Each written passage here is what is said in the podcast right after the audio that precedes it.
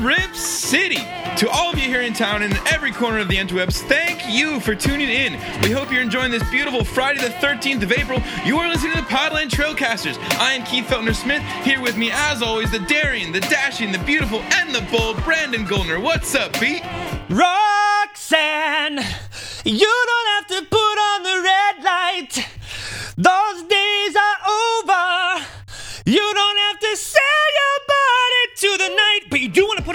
jersey because we're talking Blazers playoffs. And if you want to reach out to the Trailcasters, you can always do that at Trailcasters on Twitter, Facebook, or Instagram. Remember that we would love your five star reviews. I know that I just missed something. You want to check us out at trailcasters to gmail.com for those emails. I am way out of sorts. We also have a website. It is just trailcasters.com. And now we get to the part where I'm asking and begging you for those five star reviews, whether it's on iTunes, Stitcher, Google Play. Doesn't matter. What does matter are your five star reviews because we love them. Just because I love you too, Keith. What is going on? How are you doing? Why am I so excited? I'm hyperventilating. It's the playoffs. I'm super pumped. What is going on?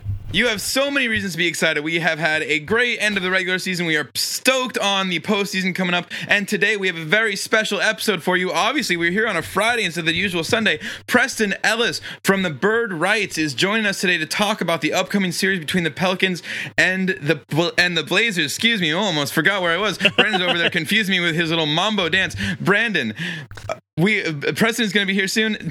Damn. Oh man, the excitement is just overwhelming for the for the season. Obviously, what a game we had the other night, Brandon. How about that one? We were both there for that final regular season game, fan appreciation night in the Rose Garden. Blazers take down Utah. How about it?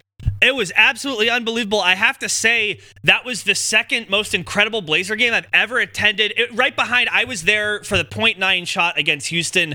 I will absolutely never forget that. But I just have to humble brag, not even humble brag, just regular brag for a second, because I went down to the court before the game and I asked the usher, "Hey, can I say what up to Lamar Hurd?" He taps Lamar Hurd on the shoulder. Lamar turns around and says, "Hey, Brandon," and I'm like, "How the hell do you know who I am?" He's like, "I'm not going to forget that." Seriously, he's like, "I'm not going to forget." That hair. It's like, whoa, dude. So that happened. That's number one. Number two, the Blazers used my where in the world picture during the Blazers podcast. Yes. Me jumping in the air like a Sasquatch in Iceland. So that was incredible. And then to top it all off, well, I also saw you and Abby, so that was dope too. And I was there with my brother in law, so all that's good. But to top it all off, during halftime, someone came up to me and said, Are you Brandon Goldner? And I was like, Yeah. And he's like, I love your podcast. I was like, No shit. And that has never, ever happened before. like that has never happened before. So all and the Blazers won. Obviously, that's the most important thing. The Blazers won. So all this is to say, it was totally incredible. Why don't we talk about that game a little bit? Let's start right here. Did you expect the Blazers to win? And did you expect them to win as relatively easily as they did? Because to be honest, I definitely didn't. I did not either. I thought that was going to be a serious threat of a gamer at the end of the season. I was so worried that we were going to end uh, at 48 uh, wins after losing the four in a row. And man, like if we hadn't won a game since the first of April, it just that would have been a horrible, cruel joke to end the season on.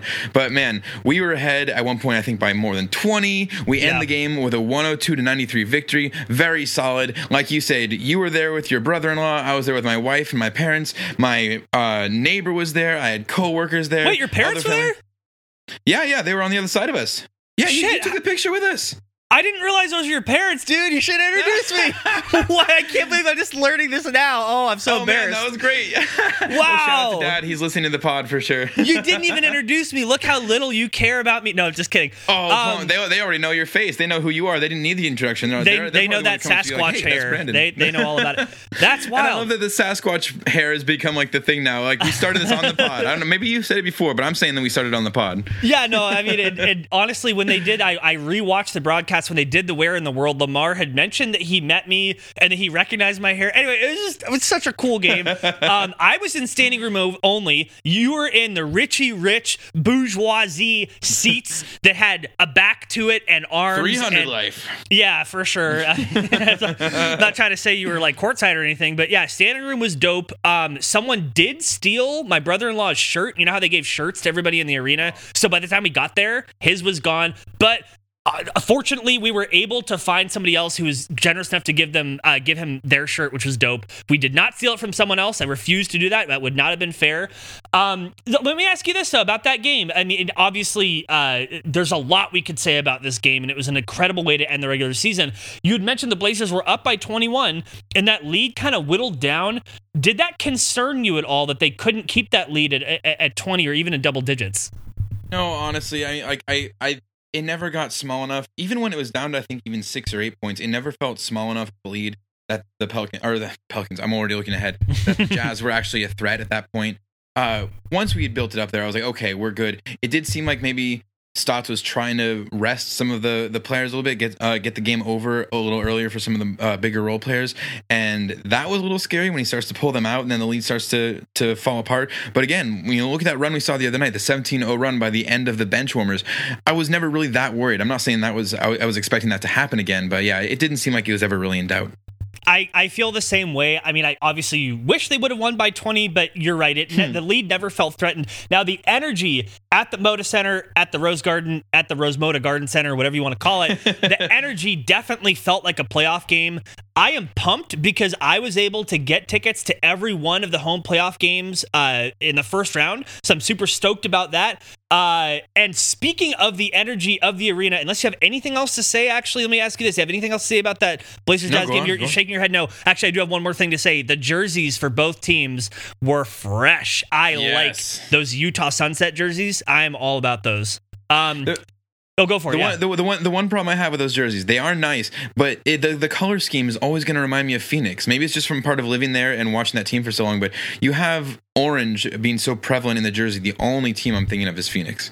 That's fair. And also, I think that they were referencing the kind of the natural landscape of Utah and how the sun hits yeah. stuff. So, like, but I get it. Yeah, you're right. They are pretty orange. Um, so Again, speaking of the energy at the Moda Center, the Trailcasters yes. did a little broadcast from the Moda Center. If you're following us on Twitter at Trailcasters, you would see that we actually released a SoundCloud link to a little five minute blurb, and we want to share that with you now. It's a couple reports from me from the first quarter, the end of the game, and you and me, Keith, talking at the Pines in the Moda Center at halftime. So without further ado, it's about five minutes long. it's a little Trailcasters report live from the Moda Center. Let's hear it. What is up? This is Brandon Goldner, the Trailcasters, reporting live, well, kind of live from the Moda Center here. 8 to 2, Blazers up on the Jazz about three minutes into the first quarter. Have to say, feeling pretty good about things. The Pelicans overcoming the Spurs by double digits. That means the Blazers can do no worse than home court advantage. Shout out to the dude next to me, let me know. In the first take, I said Jazz instead of Spurs, so shout out to him. I've been reporting a couple more times during the game, but so far, offense looking pretty good. Dame's had a couple of threes, haven't turned up someone in the spin cycle. Gotta love that. And the defense is looking about as tasty as you can expect until a few minutes left. Brandon from Trailcaster is signing off. See you in a bit. All right, we are through one quarter of action. The Blazers are up 28 to 21. Blazers did have an opportunity to get the shot at the last minute to end the quarter. Pat Connaughton get, get, did get locked. Excuse me. It's kind of tough to be reporting when you're up in standing room only with the beer in one hand and the phone in the other. I do have to say, really, really liking the energy is probably the biggest thing to take away from the first quarter. The Blazers look totally engaged, way different than they've looked during this four-game skid where they have not been looking themselves. This game, they very much look like the Blazers that went on a 13 game streak. Enjoying it quite a bit. The energy here at Moda is about as high as you can get, given that it's only been one quarter. Three more quarters to go. Looking forward to it again. Blazers on 28 21, three quarters to play. Hello, Rip City. What is up? The Trailcast is coming to you kind of live from the Moda Center at the Pines. Keith is here with me. Keith, shout out. Shout out to the Trailcasters, which are us. Keith, what are you thinking of this first half so far? Oh man, we are crushing it so far. Well, we're up 14 right now. I've got a, a Utah fan sitting right behind me, so I'm containing myself as well as I possibly can. So is that guy? Is he talking shit or what's his deal? He's not talking too bad. His girl might be talking a little bit, but hey, we're all keeping smiles. We're having a good time. All right, so let me ask you this: I did not. I'll just. I'll just. I'm gonna admit this right off the bat. I did not think the Blazers would be leading going into halftime, a double-digit lead. Right? Was, was this within your realm of possibility? The Blazers being up double digits on the Jazz at halftime. Well, look, I predicted from the get-go. If you remember, I said we would go two and zero oh this week, so you I did, knew I knew it could happen. I'm just saying, I, am not sure if it's going to be 14 up at half. Man, I feel pretty good about that. Now, I will say that our guest from last week, Ian Karmel, shout, shout out, out again. He said that the Blazers would go one and one on the Yes. strip, and he's the one who actually said that they would win this game against Utah. He did. He did. So I kind of feel like if they do win, I'm going to give the credit to Ian on that one. So if there were two keys, two keys to the second half, Keith's keys to the second half, you got two of them. What are the two keys to the Blazers to keep this lead in the second half? The big keys for the second half, in my opinion, contain Donovan Mitchell. He does not shoot a high percentage from the three-point line, but he can hit from there. We're gonna contain that shot. Uh, other than that, I would say get the audience to get on the refs as much as possible because man, they're making some crap calls so far. What was that deal with like Zach Collins, like set of screens? He didn't even move. He didn't move. And how about Rudy Gobert setting constant moving screens and doesn't get called for? At least twice tonight did not get called for moving screen. All right, so the Blazers are up double digits on the Jazz, looking good for at least home court is already locked in, looking good for the three seed. Trailcasters again coming for you live. Please, uh, if you have any more comments about the game, write us at Trailcast on IG, Facebook, or Twitter. Uh, write us at trailcast at gmail.com. And please send us those five stars. Five stars! Five star reviews. Trailcasters out. This is Brandon. And Keith, adios. All right, about four minutes ago in third quarter here, Blazers up 70 to 55. My voice is going away slowly but surely. The more I yell, the less I can talk.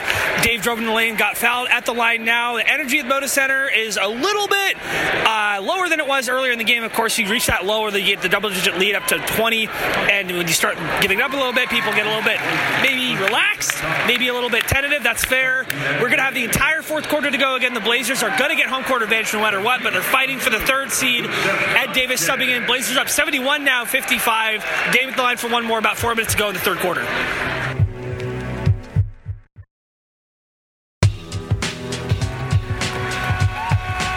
as you might be able to tell, the Blazers are taking a 21 point lead into the fourth quarter, 80 to 59. Absolutely unbelievable. Energy here has gone up quite a bit since you might imagine, as you might imagine, since the beginning of the third quarter. Enjoying it quite a bit. Again, 80 to 59 Blazers. The entire fourth quarter yet to go, but it looks like the three seed is more or less locked up.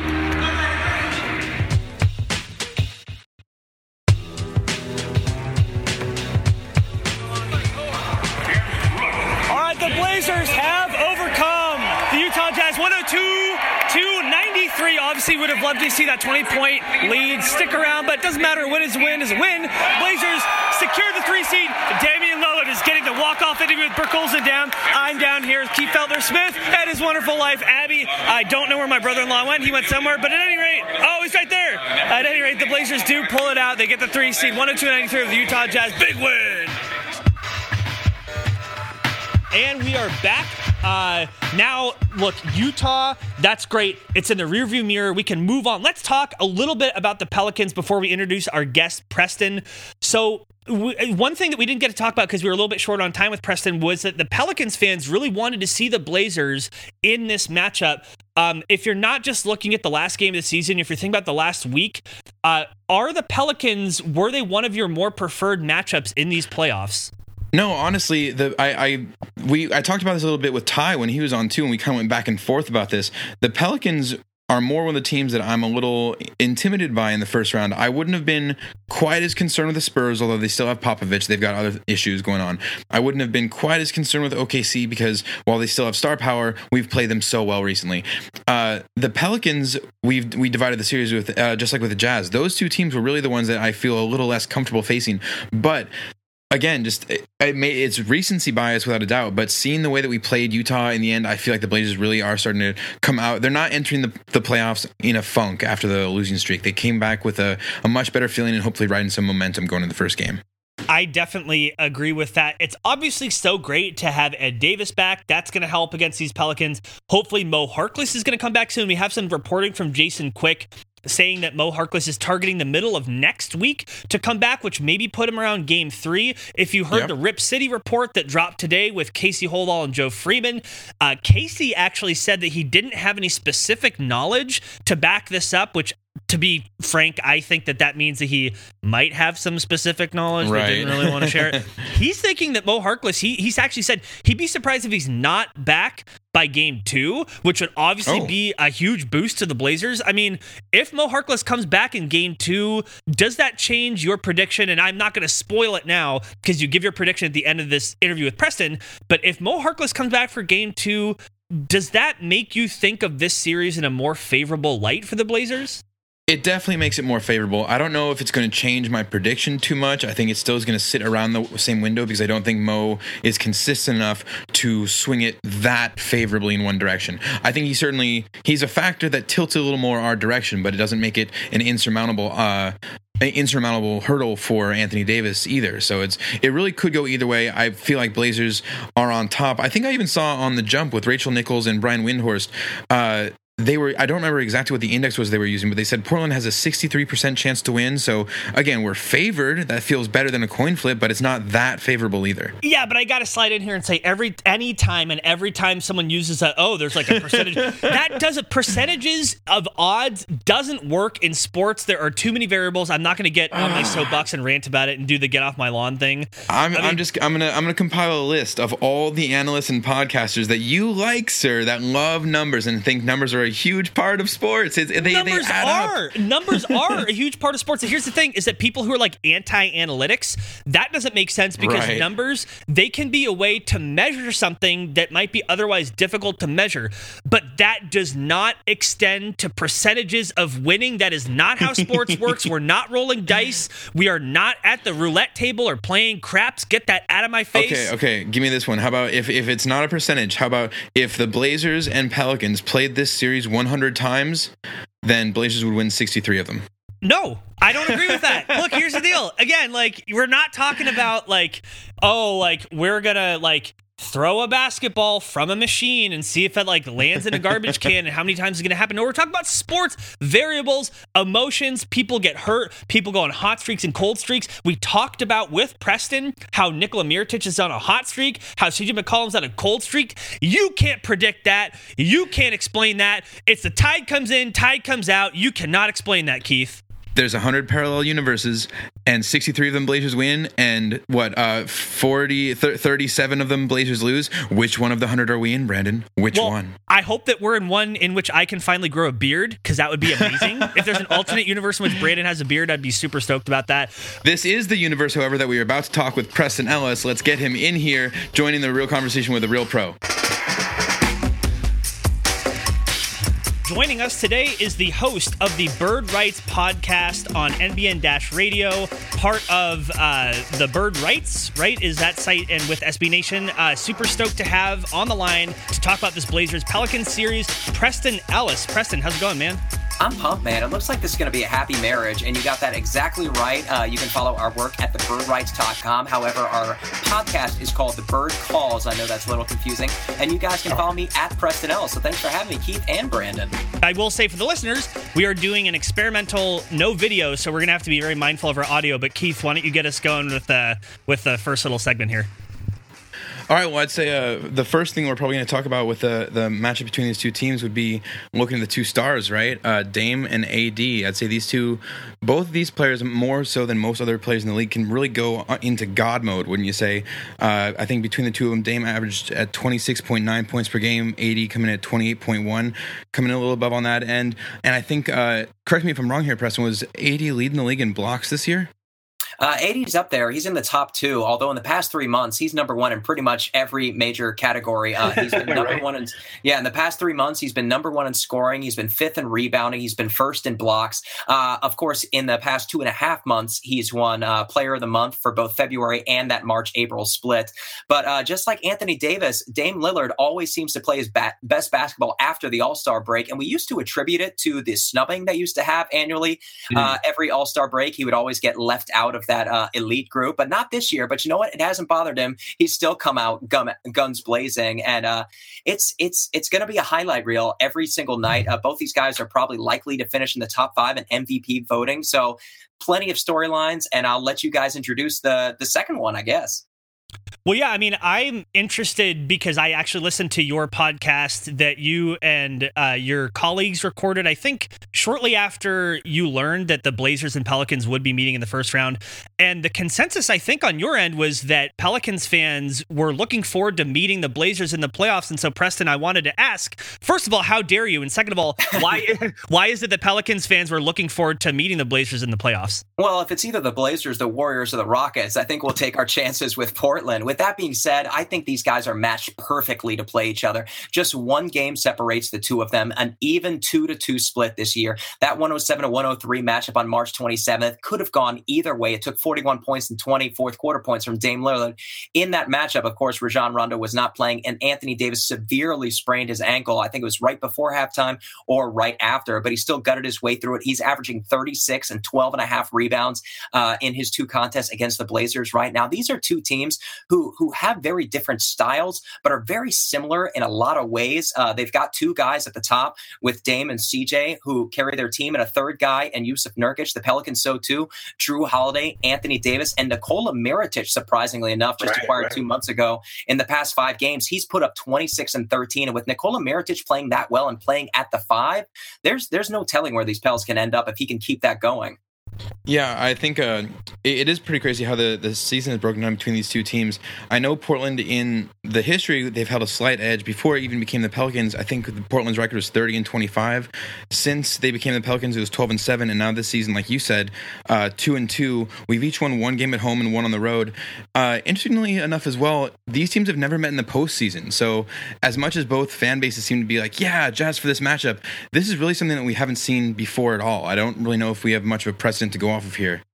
Well, the Pelicans, uh, coincidentally, haven't been to the playoffs against anybody quite often, uh, with, the, with, the, exception of just uh, the Warriors and the Spurs in the past 10 right. years. And the Spurs, of course, being against Chris Paul. But when you equate the Pelicans to Golden State, uh, obviously that weekend they had that big upset over Kevin Durant and that group. But Steve Kerr said after the fact and against the Pacers in the game ensuing, or preceding that one, I should say, that these guys just don't look like they care very much right now against the Jazz. Of mm. course, they were blown out by 40 points. And of course, the Rockets have kind of had the Pelicans number. The one one time uh, that David was able to take down Goliath, of course, was that tragic January 26 game with Boogie Cousin when we took down the unbeatable at the time, Chris Paul, James Harden, and Clint Capela. I think they were like 26 and 0 at the time. And of course, the Pelicans won on ESPN 115 to 113. And as sad as it is to be a Pelicans fan, that was probably one of the five best moments in Pelicans New Orleans Hornets history. and to have it just coincide with that horrifying injury, uh, that that just kind of spells what it's been like to be a Pelicans fan in the past seven years. But with that being said, just to continue what we were talking about, this is going to be a really even match. It's going to be a very exciting match. Both teams have ways that they can attack each other. Each each weakness and each strength kind of uh, polarizingly separates each other. Uh, you know, the, the the Blazers, a great defensive team. They like to dictate pace. The Pelicans like to dictate their own pace. They're gonna they're gonna throw uh, I, I, don't know the collective uh, timer out of the building, and they're just gonna push push push. And the Blazers are gonna have to take advantage of their astute rebounding with Al Farouq Aminu and Jusuf Nurkic. These guys are uh, both averaging ten rebounds per game against the Pelicans. So that's not just gonna lead to second chance points for the Blazers, which the Pelicans are really good at defending. It's gonna lead uh, to them being able to dictate pace, to slow down the game, to kind of disrupt the Pelicans' rhythm. So in that way, both teams, and there's so many matchups that will obviously delve into role players going against role players, and of course Jrue Holiday against the two-headed backcourt of Dame and CJ. We'll obviously have to get into that. But when it comes down to just like what Terry Stotts and Alvin Gentry like to do. These teams are so evenly matched as far as wins and losses go, but it's such different styles. It's really going to take a butting of heads to see like how each game unfolds and which team dictates each individual matchup. Yeah, it's actually wild to think about how even the West is from three through nine, really. Um, and so when we're talking about preferred matchups, really a lot of these teams, like you said earlier, if it's not the Warriors and not the Rockets, you have a bunch of teams who are really evenly matched. So, you know, three and six doesn't really reflect how good these teams are because they're separated by so little. I want to go back to you were mentioning role players and rebounding. Uh, someone for the Pelicans, Nikola Mirotic, has made a huge difference for the Pelicans this year. Obviously, he started off the year with the Bulls. He got in that fight with Bobby Portis. He was inactive for the first 23 games of the season. Then he was traded to the Pelicans, and he's been absolutely on fire the last five games. Mirotic is averaging uh, north of 25 points a game, 12 boards, shooting 47% from three. As a Blazers fan, Preston, that is terrifying to me. Um, it, it, as a Pelicans fan, how do you see Nikola Mirotic? Uh, what do you see his role in this playoff series, given the matchups of the Blazers? What do you see Nikola Mirotic's role in this series? Well, it's such a uh, it's been defined his role so differently in just the past two weeks. Of course, before that he was that four man. He was playing uh, power forward with Anthony Davis, of course, being center next to him. Uh, Alvin Gentry tried him in the starting lineup, but ultimately uh, chose Emeka Okafor over him because Nikola Mirotic was so inconsistent in his shooting. Defensively, he was playing really well, and we were actually really surprised. We thought we were getting Ryan Anderson, but we were actually getting a much more adept defensive player and rebounder than we ever mm-hmm. had with Ryan Anderson on on that end of the floor. He was was holding his weight, but he just couldn't hit the, the broadside of a barn. Uh, he was shooting under 30% from three point range up until two weeks ago. But uh, in the past two weeks, he shaved his beard. And Alvin Gentry, I think, I think he nodded his hand to something that he's going to do against the Blazers. Although we've still been uh, been uh, debating this behind closed doors. Is Emeka Okafor in his 14 minutes did such a great job mitigating what Jusuf Nurkic and Al Farouq Aminu do, which is dominate the boards. And anybody who's like you know, extremely adept with their fundamentals, can kind of take Jusuf Nurkic out of his game. He likes to take advantage of defenders who like to who like to help defend, who like to chase blocks, who like to chase steals. Uh, he takes advantage of those guys because he's very slippery and he can always find his way to the basket. He can use his underhand to get underneath defenders. Emeka Okafor doesn't let him do that. But with that being said, the Pelicans have been so successful running uh, against these opposing teams, like the Clippers, like the Warriors, like the uh, the San Antonio Spurs, the number one rated defense. We still still had 34 fast break points against them. They averaged 10 per game. So I think Gentry is going to roll out with Mirotic. Instead of playing Mirotic's typical role, he's going to play that DeMarcus Cousins role where he starts at the five next to Anthony Davis and might find himself matched up against Nurkic. And defensively, Nurkic might be able to take advantage of Mirotic. But on offense, hopefully the idea is if Mirotic hits his shot early, we might be able to play Nurkic off the floor early on, take advantage of some of that perimeter spacing. And when you see Anthony Davis go to the bench at the end of the first quarter, he usually doesn't play the first six minutes of the second quarter. Nikola Mirotic is going to anchor a super small lineup that's probably going to consist of something like Rajon Rondo, Ian Clark, uh, Darius Miller, Solomon Hill, and Nikola Mirotic at the five. That's probably how Mirotic is going to be utilized. That's definitely a lot of shooting around uh, around the big AD in the middle too, and the Blazer killer Ian Clark. I know you just mentioned he has given us nightmares before. Darius Miller, I haven't really seen that much of. Uh, you know, it, it is interesting to see Mirotic in the playoffs here. When the when he was being moved out of Chicago, I was personally rooting for him to be making his way up to Portland. I feel like he could have fit well. I hope that doesn't come back to uh to sting a little bit at this point. Uh, what are your feelings on Gentry down there in New Orleans? I know he's kind of moved around a bit, and Portland obviously is pretty happy with Stotts overall. Do you feel like Gentry has found a home there, or is he uh, is he maybe on a hot seat with this series? It's interesting because coming into the season, of course, he and general manager Dell Demps were very much not even on a hot seat, on a crispy seat. And there were definitely uh, conversations early on in the year that if this doesn't work out with DeMarcus Cousins, that both of them were going to be on a plane out of town. The tricky part was that Alvin Gentry's style of offense doesn't quite suit what DeMarcus Cousins does. And we've had an mm-hmm. internal debate about whether or not Alvin Gentry is the perfect fit for two big men. With that being said, he has a wonderful relationship with both these guys and with Jrue Holiday and with Rajon Rondo. And when you've got a bunch of star level players who like their head coach, of course, you're not going to upset the apple cart. But with that being said, with DeMarcus Cousins out of the lineup, and I want to be really careful with what I say here, the Pelicans are not better. Their ceiling is not as high as it was. With DeMarcus Cousins, the Pelicans honestly believe they could challenge for a championship. Without DeMarcus Cousins, they know that that's not within the cards. But with that being said, they can play more the style that Alvin Gentry relishes. He wants the ball in Rajon Rondo's hands. He doesn't want it in DeMarcus Cousins' hand. He wants a creator at the perimeter, you know, kind of drawing and weaving his way through defenses, breaking down defenses, and creating open looks and running out in transition. That's exactly what these Pelicans have been doing. And they've been playing to his Susan, kind of bringing out his best talents as a head coach. And he's really been doing an expert job for the most part. I've got a couple of critiques uh, with managing his rotation, specifically in the past two weeks. Uh, so I, I think both of these guys are well set to get some kind of extension. Uh, it'll be interesting to see what Demarcus Cousins gets. I don't think anybody's going to extend Dell Demps or Alvin Gentry until that negotiation has reached its climax. But at this point in time, I think both of these guys are guaranteed to be back next season. So you mentioned Rajon Rondo, and I just have to ask you this, Preston. I mean, you know, he played really well in the in the two games he played for the Chicago Bulls last year in the playoffs. We've heard a lot about playoff Rondo.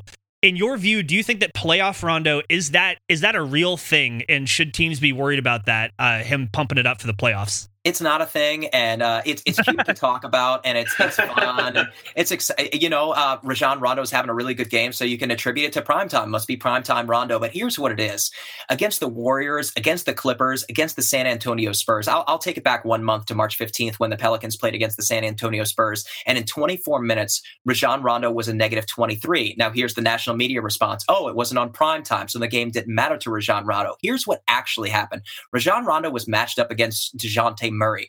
Rajon Rondo struggles mightily with these speedy, athletic, long defenders who can take him off the dribble, who fight over screens. Rajon Rondo's not going to fight over a screen. He'll cut under a screen. And if somebody's got a long shooting touch, they're going to take advantage of him and they're going to make him switch and he's going to get paired against somebody that he doesn't feel comfortable with. Now, with that being said, over this weekend against Golden State, he was getting killed by Quinn Cook in the first quarter. In the second quarter, he switched onto Andre Iguodala. And when you pair Rajon Rondo against a guy like an Evan Turner, like an Al Then you're trusting that those guys are not going to take advantage of him in the post. And if they do try to take advantage of him in the post, you're going to get help defense from Anthony Davis, who's the best the best help defender in the NBA, maybe not named Rudy Gobert. So you take your chances with that. So if you early on see Damian Lillard matched up to Rajon Rondo, that is definitely an advantage on Portland's side.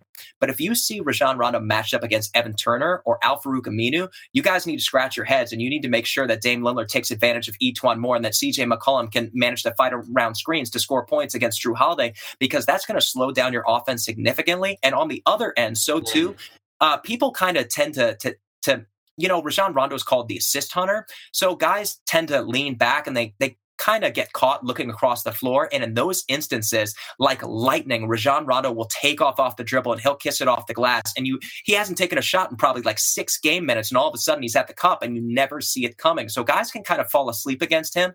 Everybody's going to need to stay focused and dialed in, not just on the shooters the Pelicans have, but also on Rajon Rondo's ability to get to the basket.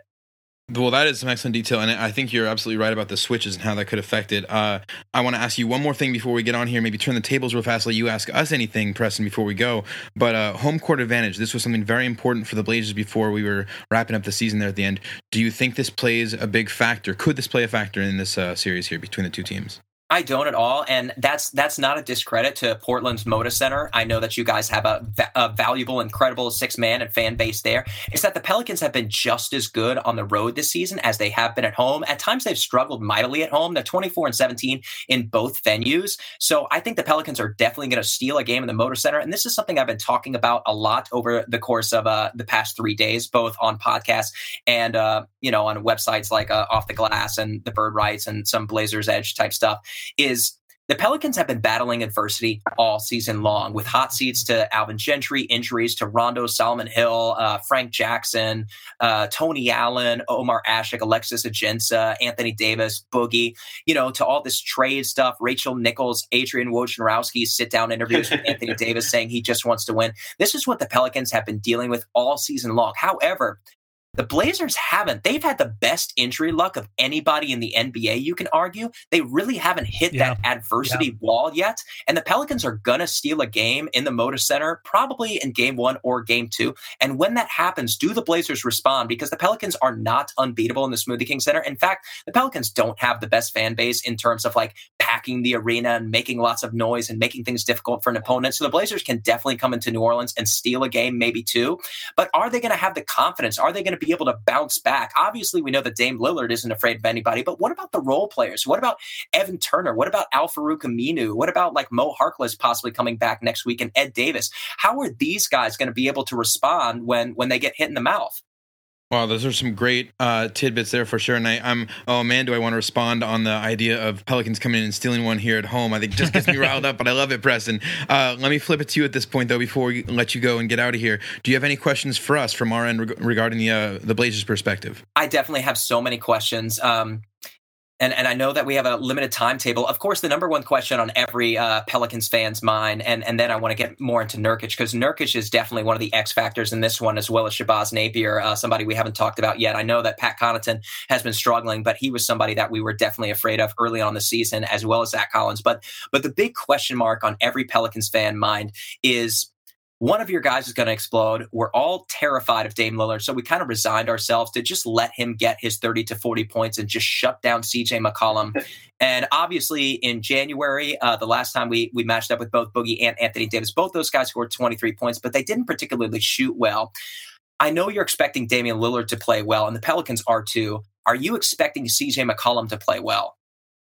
Boy, that that is a great question for it, and that is actually something we were just talking about on our last episode recently.